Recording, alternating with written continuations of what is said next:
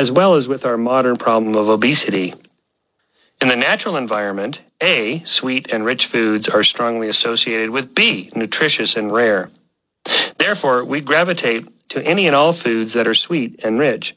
And because they were once rare, we have no satiation network in the brain that tells us to shut off the hunger mechanism. So, we eat as much as we can of them.